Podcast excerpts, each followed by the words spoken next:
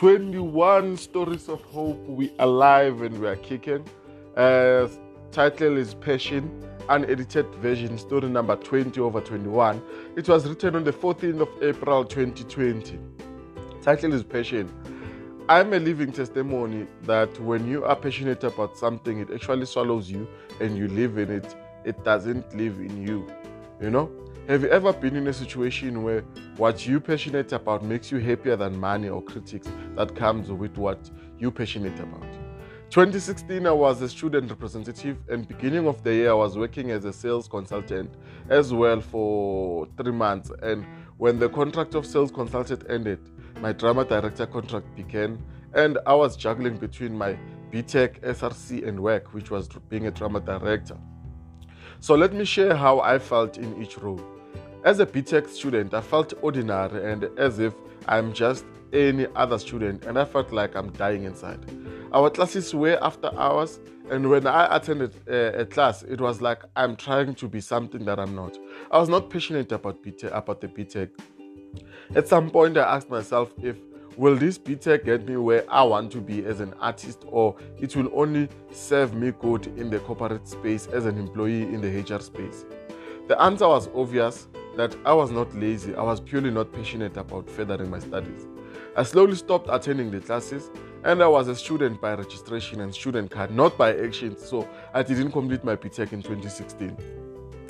As an SRC, I felt alive and only because I was interacting with students in most cases. And we traveled across South Africa attending meetings, team buildings, trainings, etc. What was most interesting was the food and the alcohol we used to eat and drink in those excursions. I was happy as a leader, though because we changed, uh, though leader, though because we changed, we changed so many lives of students via accommodation, bursary, disciplinary hearings, etc. I was fulfilled as a student leader until one day when uh, there was betrayals and lies in our community.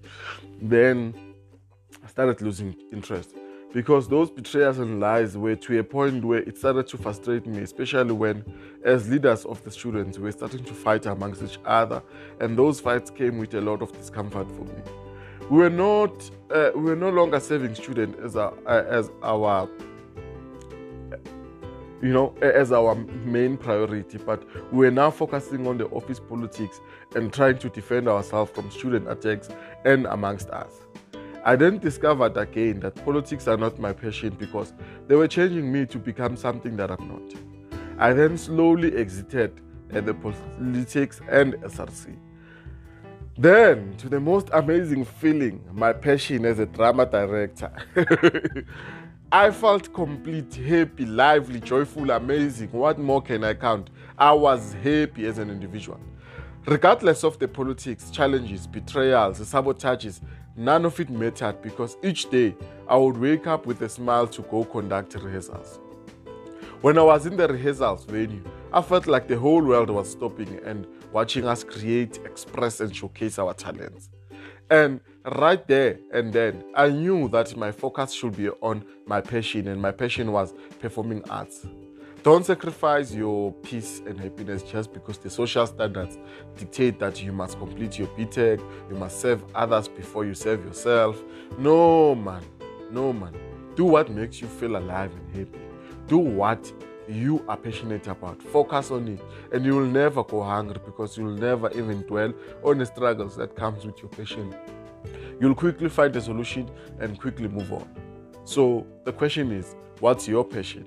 Have you sacrificed it or you sacrificed for it? Don't worry, you have done the right choice if you have chose your passion over other things. And if you have been postponing, guess what?